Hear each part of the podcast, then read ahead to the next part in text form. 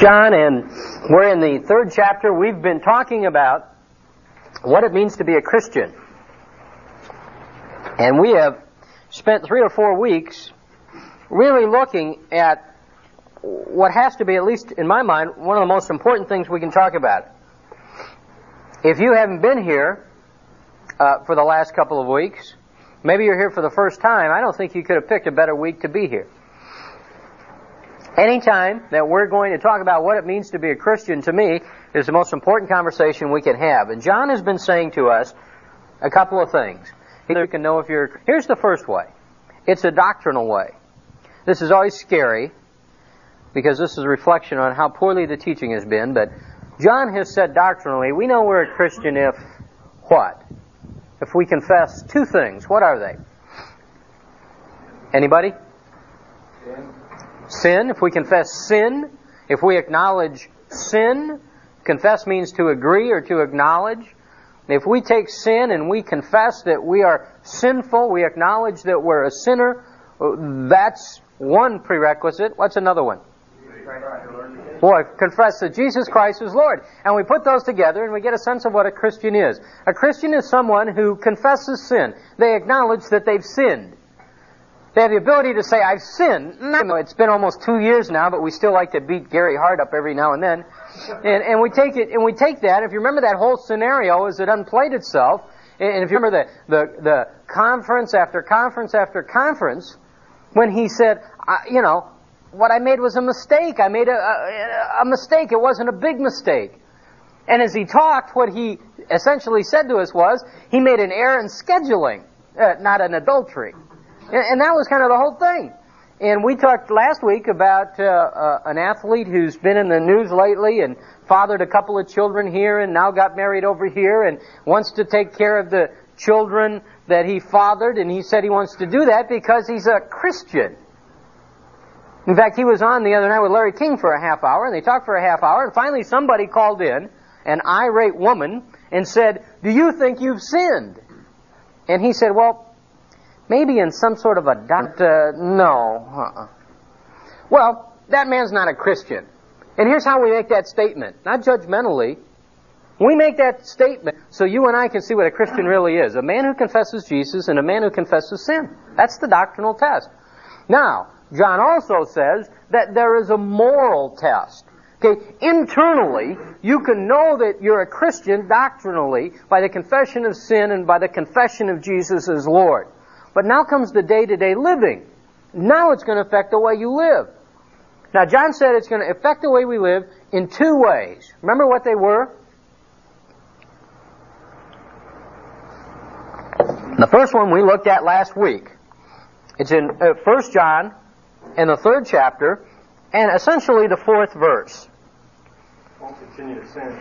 Won't continue in sin. No, be righteous living. That's exactly right. He said this, everyone who practices lawlessness is sin. There's a definition of sin for you. It's lawlessness. If, if we want to live as though we are above the law, if we want to pretend that there is no God, that in fact I am God, I'm in control of this situation, I'll make the rules, if that's the way we want to do it, then we will sin. And we can pretend that for a while. We can pretend there's no rules. And we see the truth of that so graphically in the physical world we can climb up to the 20th floor of a, of a high rise building and leap off and pretend there's no law of gravity. Just pretend it doesn't exist. I may even be convinced that it doesn't exist. But there is a time, no matter what I believe, in which the laws of the universe take over and I pay the consequence for that sin. If that's true in the physical realm, and it is, it's just as true in the spiritual realm. If you practice lawlessness, I want you to know something. You're not righteous. Verse 6. No one who abides in Him, capital H, no one who abides in Christ sins. No one who sinned has seen Him or know Him. And that's a pretty big statement. And the NIV says it a little more clearly. The NIV says it this way. No one who lives in Him keeps on sinning. No one who continues to sin has either seen him or know him. It's a continuing sense. The verb in the original language is a continuing sense. It doesn't say you'll never sin, but it does say this. You will not continue in a state of sin. You cannot. You cannot continue in a state of sin. It will eat you alive. In fact, remember that's what happened to David. He cries out in Psalm 31. Remember what he says? He said, this thing is eating me up. It's eating me up physically. I'm starting to waste away physically. Alright. Almost inevitably, when some guy walks in and he's lost a bunch of weight, or he looks massively different, almost always there's sin in his life. Now I say this with my pants all crinkled up in the back, so almost always, because it just eats him alive. The guy yesterday came up down in, in Tucson, and I said, "Boy, you've lost a lot of weight." He said, "Well, I've, I've literally my, my business has been so far down and so far out and so far away that I've literally quit functioning. And he said, I'm just now pulling myself with the help of the Lord Jesus Christ back out of this thing. See, and that's what sin does. And you may be thinking this guy wasn't in sin. I'll tell you what he was, man. He was worried about his business. And God said, sin and worry go hand in hand. It's a sin for you and I to worry. You believe that? It's a sin to worry. It is a sin to be anxious. He said, don't be anxious about anything. And, and the picture in the original language, the word anxious means to be pulled in two directions. Don't be anxious. Don't be pulled in two directions. Don't be pulled away from this mission that you have to serve the Lord Jesus Christ by worrying about this stupid real estate deal. Now, it's okay to be concerned about it. and that's not just some gymnastics to get us around it so we can think about it. Hey, we're human beings. If I had my little girl in here and I had her sitting up on this thing and she jumped off on her face and her nose is laying over to the side, I'm going to move. I'm going to be anxious. I'm going to be concerned about that. But I'm not going to be fretting and worrying and wringing my hands back and forth and so incapacitated that I can't function. He said, if you're like that, if something in your life has gotten to that point that it has literally paralyzed you, he said, you're in sin. Deep sin. He lays it out. He says this, look it. There are two tests morally. the first one is going to be right living. He said, if somebody's involved in sin continually, ongoingly, and they don't confess, they're not Christian. I had a guy come up. Uh, this is my, I love this we taught this a week ago, and I understand that this is fairly hard stuff, and I know that not everybody on every street corner. Excuse me. Not everybody on every, not everybody, not everybody on every street corner is teaching it. I know that, but I'll tell you this: this guy came up. He's been in our study down in uh, in Mesa, and he came up afterwards. He's from an alcoholic background. He's been dry a couple of years just been around this about a year now. We taught that last time, and he came up and he said, uh, "You know, uh, you know that that John is right." I said, "Well, I kind of started with that basic supposition, but it's kind of neat. it's kind of neat to know that." But he said, "You know, that's right," because he said, "I've got all these friends, and you know what? They all say they're Christians. We were all just alike, but I'm the only one that's changed." He said, "They're not Christians. They don't even really believe in Christ, but they're not involved in church. They don't go to Bible study. They don't pray. They don't do anything. He said, they're not Christian, are they? And I said, no, probably not. Because that's what God says. Men, God says this. If you come to Christ in repentance and faith, your life will change. If it doesn't change, watch out. If you're still doing business the same old way, watch out. Men, it should be a delight to do business with a Christian. It should be a joy to do business with a Christian. Because you should know exactly where you stand. The Christian should be the ultimate businessman. I was reading something the other day, a VP of marketing of IBM, and he's talking about the secret of IBM and why IBM is so successful. And he was saying essentially it's because we're in the people business. We're here to serve. We're here to provide the best product we can. We're here to, to have our people do the best that they can. We're here to meet the customer's needs. Well, men, that's exactly the way a Christian ought to be doing business. And if somehow in your mind you have said, well, this Christian stuff, it has a place in the church and it has a place on Thursday morning, it has a place in the family. Okay, God's got some stuff to say about how I deal with my family. But He sure doesn't have anything to say about business. Men, you've never read the book. God says this should affect every aspect of your life. And let me tell you, when the real test of that comes, it comes in a down market. It comes when the notes are due.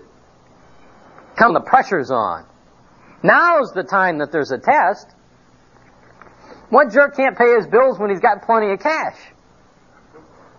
Lots of them that I used to deal with it, but aside from that, most everybody can handle those things. Those become personal integrity tests of how we disperse the money.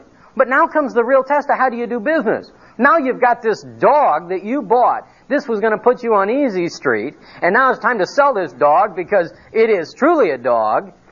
And now you're trying to wrestle with how, how do we let this thing bark in front of a potential client? I mean, how big a dog is this? And how do we sell it? Men, this is a time of integrity. And let me just tell you something. God will honor your integrity in business.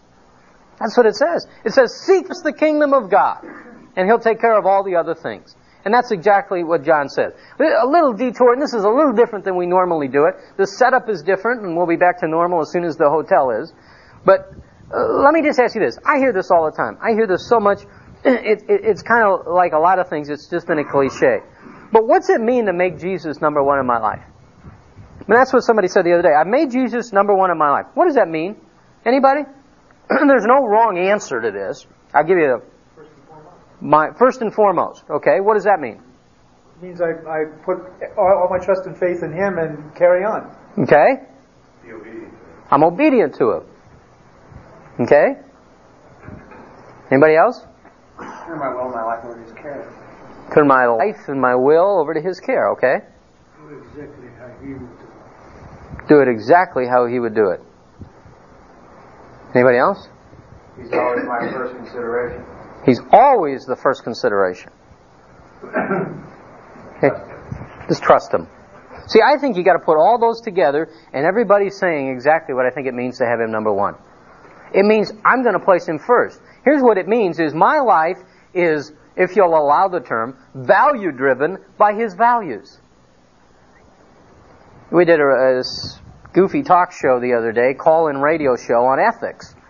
And, and, and it's kind of interesting because ethics is all vogue again.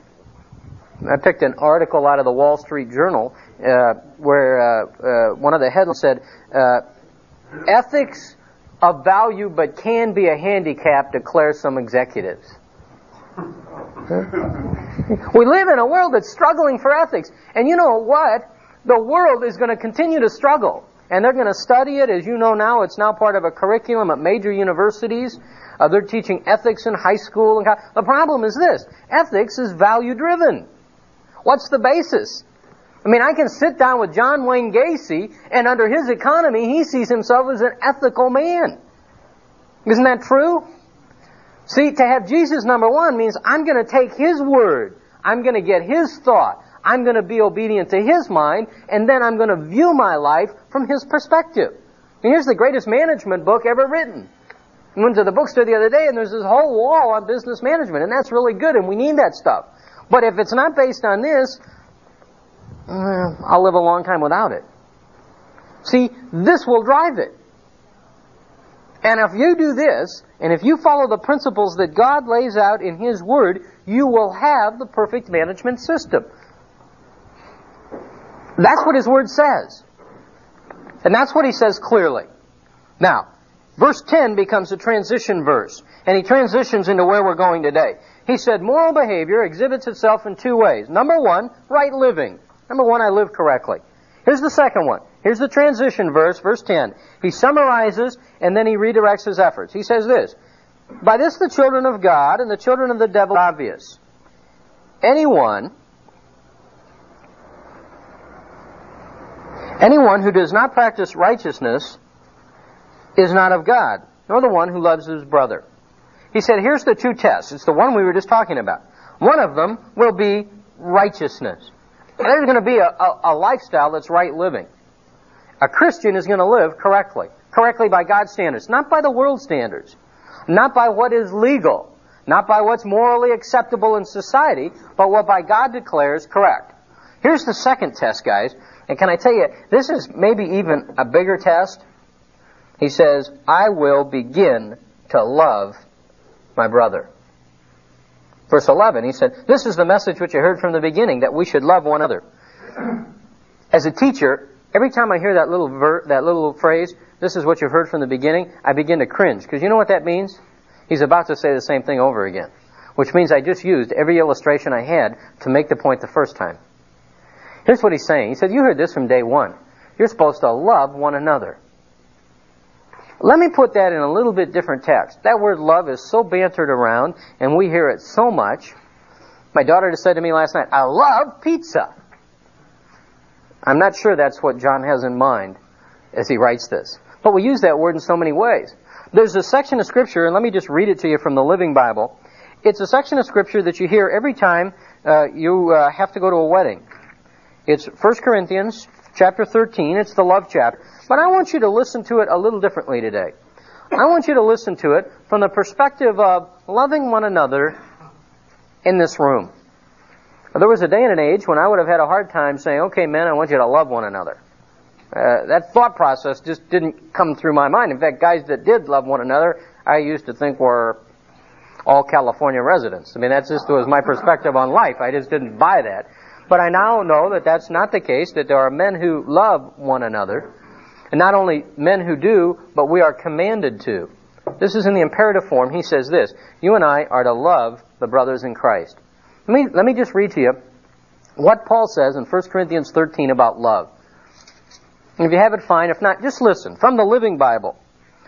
If I had the gift of being able to speak in other languages without learning them and could speak in every language that there is on heaven and earth, but I didn't love others, I'd be making, if I had the gift of prophecy and knew all what was going to happen in the future, if I knew everything about everything, but didn't love others, what good would it do? Even if I had the gift of faith so I could speak to mountains and they would move, I would still be worth nothing at all without love. If I gave everything I have to the poor people, and if I were burned alive for preaching the gospel but didn't love others, it would be of no value whatever. You get a sense of the high value that Paul places on love, and now he defines it for us. Love is patient. Love is kind. Love is never jealous or envious. Love never boasts, is never boastful or proud, never haughty or selfish or rude. Love does not demand its own way. It is not irritable or touchy. It does not hold grudges and will hardly do it wrong.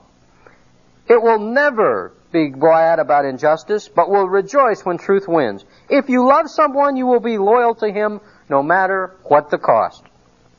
You will always believe in him, always expect the best from him, and always stand your ground in defending him. Now, John says that's the attitude we're to have for one another. Let me ask you this. Do you love your brothers in Christ? This is targeted for those of you that are Christians. I don't know all of you. Maybe you are and maybe you aren't. But here's a real test. Do you love your brothers? Do you love the fellow Christians? Do you spend time with them? Church? Are you involved on a weekly basis in a church? Man, this isn't a church, this is a hotel. And we're not a church, and we're not here to replace a church. We're here to try to reach out to some of you that wouldn't even be part of a church. And we're doing a pretty good job of that, I think. We had a guy call the other day. He said, I'm going to go to church for the first time. I said, I am so excited. He said, I got to ask you something. I said, Yep. He said, What should I wear? You think we hit the target market on that guy? Absolutely, that's what we're after. But we also want to speak to those of you that are heavily involved in the church that use this as an outreach. Do you love the brothers? I mean, do you really love them? Or is it just kind of something you got to do?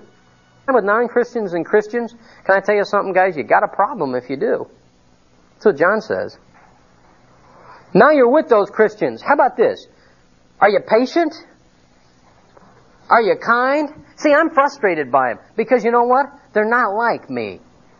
It's kind of interesting. Almost every organization I belong to, I belong to a group of people that are just like me. I mean, if you go if you go to the American Medical Association meeting, you got a bunch of doctors. You got 458 portable phones. All these guys walking around with phones and pagers, and they all have the same thing, and they're all talking about the latest technique. You go to the board of realtors, and there's all these little realtors. They it look, look a little different. You got the gals with the hooped earrings, and you got the guys with the monogram shirts, and you got all these guys sitting together. But essentially, you have money grubbing people all together in one room with.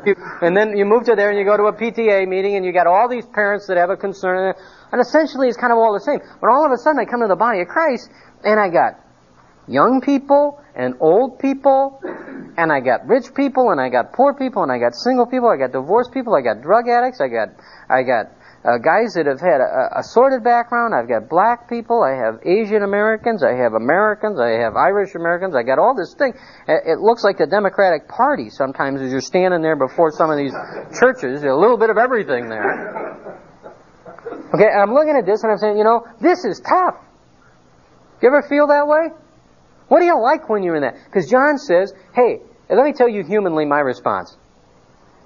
There'd be something wrong with you if you didn't have some sort of a feeling where you said, wow, okay, the Spirit of God kicks over and all of a sudden you have relationships that are deeper than any you could ever have because they're based on a relationship with the Lord Jesus Christ. Are you patient and kind in those settings? Here's one. Are you jealous?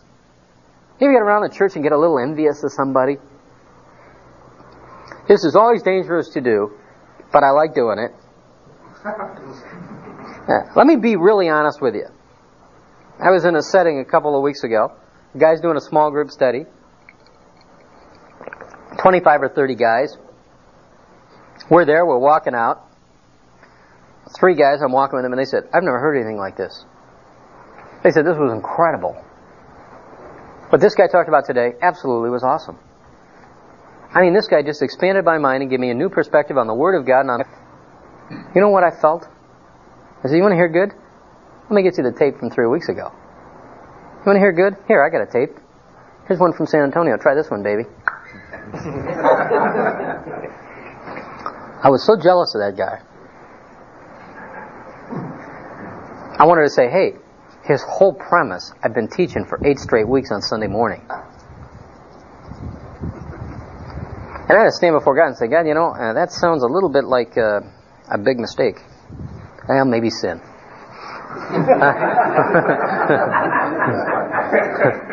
I said, God, that's just pure sin. That's just pure unadulterated pride and jealousy. You know what my response should have been? And I did it that last week, and I did it again last night. I said, guys, I want to tell you something. My fire. What was it he said that excited you? And then I'll tell you what he said that excited me. What was it he said that put you on fire? What are you going to do now that he's got you on fire? Now, is that going to change the way you live? What group are you going to be involved in? See, now that's the way you're to work in the body of Christ. And he says, if you're not functioning that way, you got a problem. And it's sin. And then we need to watch out for that ugly pride, that peer pride. Again, I've told you before, it was, it was always the unwritten rule at Coldwell Banker. Always our favorite saying. Always the, the motto that we live by. The, the next best thing to making a deal was seeing someone else lose one. And that's exactly how we felt. Because if I can't have it, he's not going to have it. And absolutely ultimate was watching somebody very successful make yet another deal. And then all getting together. it's his pride. It's all it is, it's just pride. And it will drive you men to sin. It will drive you to do things you never dreamt. And no matter what it is, it will drive you it, it, it will make you sin. Isn't that amazing? He said, if you really love the brothers, you're not going to do that. Now he said, now here's the negative illustration. It's in verse 12. It's in the person of Cain. He said, I want you to love your brothers, not like Cain, who was of the evil one. John makes the point of saying Cain was moved by the evil one. He told us up in verse 4, the devil is the evil one. The evil one in this sense means literally one who's willing to be evil and corruption, but not only that, he seeks to destroy others. Okay, that's the picture of the devil. Okay, Cain was of the evil one. He slew his brother. His brother was Abel. And here's how. For a reason, for what reason did he slay him? Because his deeds were evil and his brothers were righteous. I don't know if you remember the story. It's in Genesis 4. God asked for a sacrifice from Cain and Abel. Both bring sacrifices. One is accepted by God and within his prescribed method of sacrifice, and the other is not. And Cain raises up in jealous anger and slays his brother. John said, there's the attitude not to have. Not be driven by jealousy. To be obedient to God and to love one another.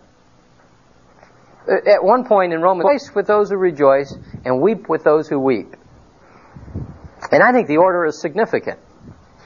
Because I think it's far harder to rejoice with somebody who's rejoicing than it is to weep with somebody who's weeping. If I come in here next week and say, my little five-year-old baby is riddled with cancer, and it's tearing us apart, and it's tearing her apart, and it's a matter of months, you're going to weep. I mean, there's not a guy, there may be one or two of you that are beyond that, and if you are, we pray for you. But most of you guys are going to be brokenhearted. You're going to identify with that, and you're going to reap. But if I come in here next week and I say, hey, guess what?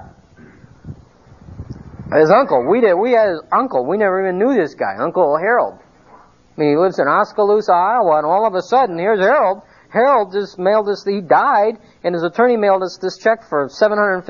Aha, pal, let's hear the lesson. They're going to rejoice. I don't want to hear that one, do we? No, no, no, no.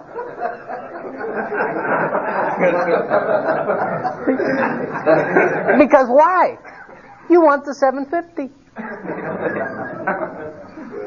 and that's just human nature, and that's the way we work. I mean, these guys, look at these guys. These four all look alike. It's easy to tell they're all golfers. Okay? And there's got to be just a sense in there. There's a tension in there. And not knowing these guys, take the guys that are in the Bible study. It's uh, the golfers' Bible study is an interesting Bible study because you got all these guys together, you know, and they're all together and they're all brothers, but they kind of are paired the next day against each other. Oh, congratulations on that! Well, good job. And there's a real tension there, man. And you know how you survive in that? There's only one way you can survive. Is you gotta understand that God's in control. And you gotta understand that when He does well, I do well.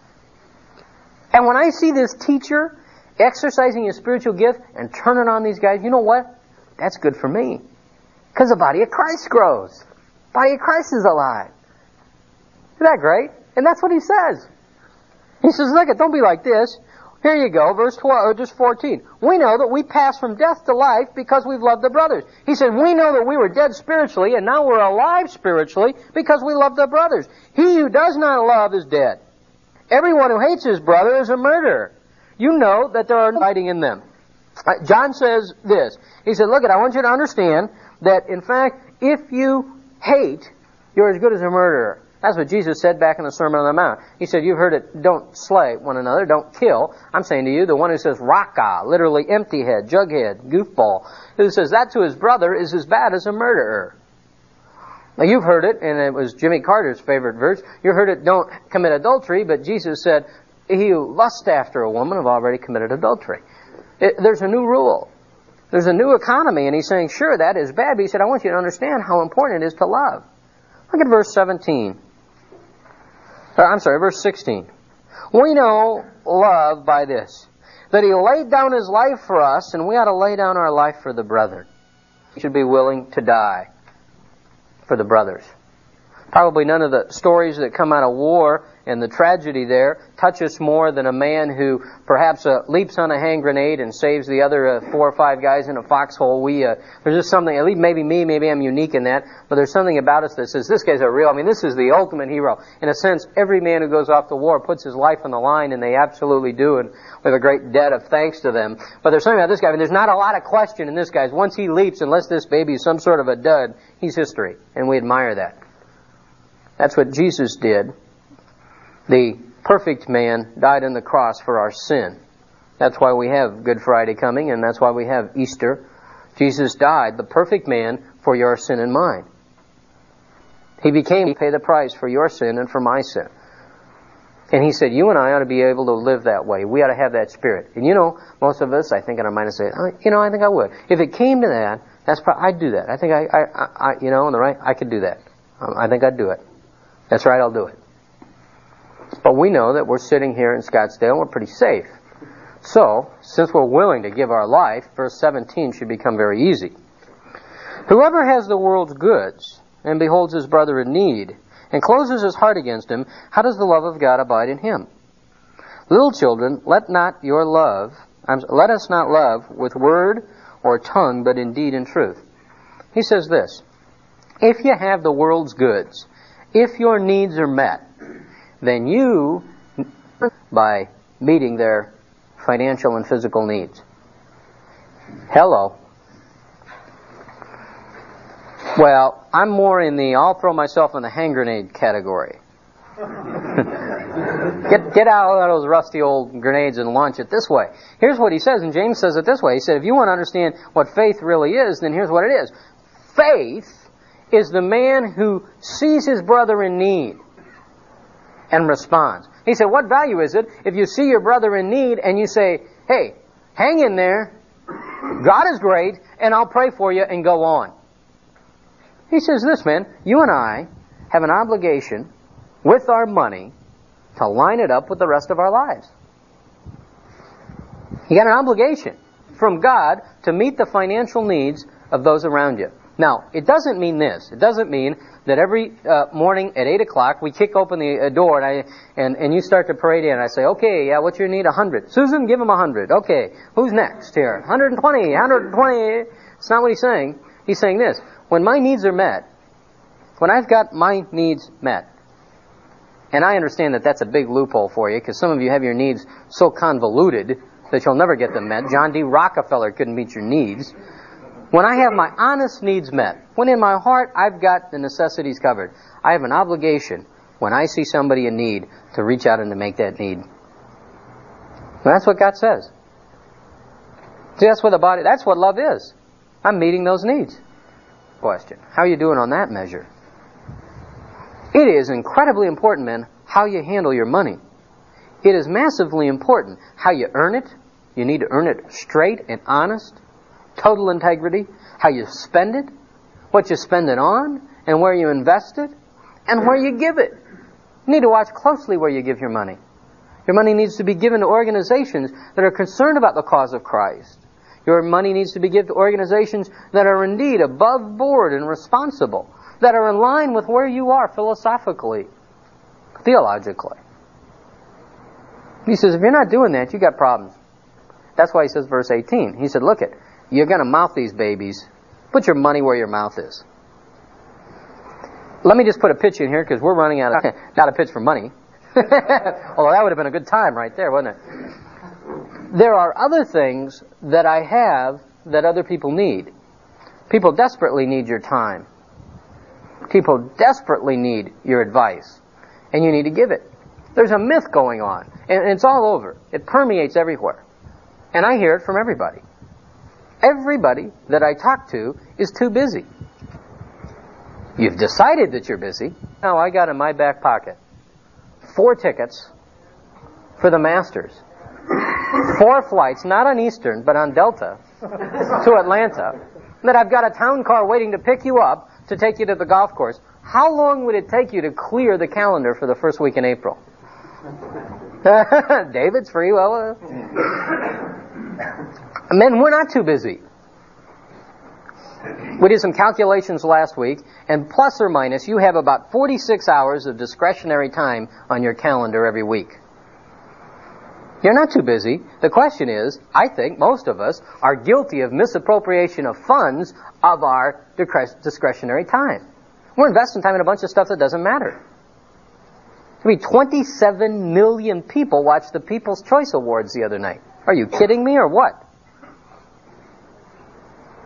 We've got time. He said, people need your time, men. Men out there are lonely and they need your advice. And if you're a godly man, they desperately need your advice. This is my favorite story and we have to start to wrap it up. But I sat with a guy in Tucson. This was about a year ago. And this guy, men, is everything you'd want to be. I mean, this guy is a stud. 34, 35 years old. I mean, he's handsome. He's taller than me. Dark. He's about a two or a three handicap in golf. He's an A tennis player. He's got a business that's thriving. I mean, this guy has got it in the wheelhouse. Single. He's got it in the wheelhouse. And there's not a person in here who wouldn't say, this guy's got it in the wheelhouse. So we sat at breakfast to talk about some things. And he was having some problems and some questions and some things. And I said, Who's your best friend? Now, those of you that are in sales, you know this technique. I used it all the time. I still find that it's, it's especially effective in the work that I'm in now. Once I get the issue to where I want it, I don't talk anymore. I'm done. And we used to sit in some of our sales meetings where we'd make presentations. I'd sit three, four, five minutes and nobody'd say anything. We just kind of look at each other and, because it's a, I've said everything. Anything I say at this point is going to take the pressure off the guy and it's, and it's going to cause him, eh, all I'm going to do is feed him more material for an objection. I've got the issue where I want it with this guy. I say, who's your best friend? And we're eating and I'm cutting my eggs and I'm kind of eating along and I look up every once in a while and he's kind of sitting there. He said, well, I really don't know. And I said, well, let me just say this. Let's suppose you got in a problem. You've got a little problem here, but I said, let's suppose you had a big problem. Who would you go to? And his answer, men, is laughable, were it not so sad. He said, if I really had a problem, and I really, really, really had to talk to somebody, I think I'd probably just have to talk to my dog. And I started to laugh, and then I realized how serious he was. And I said, Well, how would you solve it? And he said, I'd have to solve it myself. you know, and unfortunately, that guy speaks for millions of people, and many of you in this room. You want to really love a brother? You want to really love another man in Christ? Here's what you need to do, guys get close to him and make yourself available to him. Some of you guys, I look around, some of you guys have been through a ton of stuff. Some of you guys are older, some of you guys are younger. You guys have so much to offer. It drives me nuts to go out and to some of these trailer parks and retirement villages and do these talks. I enjoy doing them. I love to do them. But here is this incredible wealth of knowledge and experience. And I don't mean, I don't mean guys that work for GM and ran corporations. I mean guys that live godly lives. And they're sitting there. And the next group I go through is a bunch of young guys that are filled with enthusiasm, but they don't know where to go. And I'm thinking, how can I get these two together? Boy, if you really want to love and demonstrate love, pick out a guy and then go after him. Don't be embarrassed to give him a call and say, Can we have breakfast? I got something I want to run by you. You're in business. You were in business 30 years, right? Yep. You were a Christian in that time, right? Yep. Did you ever face any struggles with that? And how'd you resolve them? See, that's how the body of Christ is supposed to work, men. You're available. It's not an inconvenience when the phone rings. Our phone, my parents were just here. My mom said, This is driving me crazy. The phone rings all day long. I said, well, it drives me a little goofy too. It's not my favorite thing. But see, we're available. We're available for this reason, guys. We love you. Some of you I don't even know, but I can tell you that we love you. Some of you I don't particularly like, but I can tell you that I love you. And we're here. And that's why we're here, and that's why we do this. Men, that's the test of a godly man. He's available He's a loving man, and it permeates all aspects of his life. There's something that goes with love. It goes hand in hand. It's called truth. And next week, John is going to talk to us about truth. What is the truth? Can we know the truth? And then how do we know when somebody is selling us a pig in a poke? Well, we'll find out next week. Let's pray. Father, we thank you for your word that it is so real and so practical and so honest, so truthful. Lord, we just ask you to make us men who love one another. Father, give us a, a, spirit of love for one another, a sense in which we just want to share what's going on in our life, when we're open and honest and straightforward. Father, thank you so much that we can come together as men with your Son Jesus in the center of this relationship. God, help us overcome those natural human instincts of jealousy and envy and pride. Father, help us be men who literally love one another and encourage one another and weep with one another, but we rejoice with one another. Father, help us be lovers. Father, help us put our money where our mouth is Help us go above and beyond the call of duty. Father, help us be lovers not just in word, but in deed. We ask right now, Lord, that you take each one of us and bring somebody into our life and give us a, or give us a boldness to reach out to somebody else and just say, hey, how about a cup of coffee? How about breakfast? How about just sharing what's going on? How do you survive day in and day out? And God, we trust you to build relationships. Father, thank you for your Son, Jesus Christ, for his ultimate act of love when he, perfect and sinless, died for us, riddled with sin. Father, thank you for that demonstration of love, for that example of love. And Father, thank you for the gift of life that comes from it. Lord, we thank you for your Son Jesus, and it's in his name we pray. Amen. See you next week.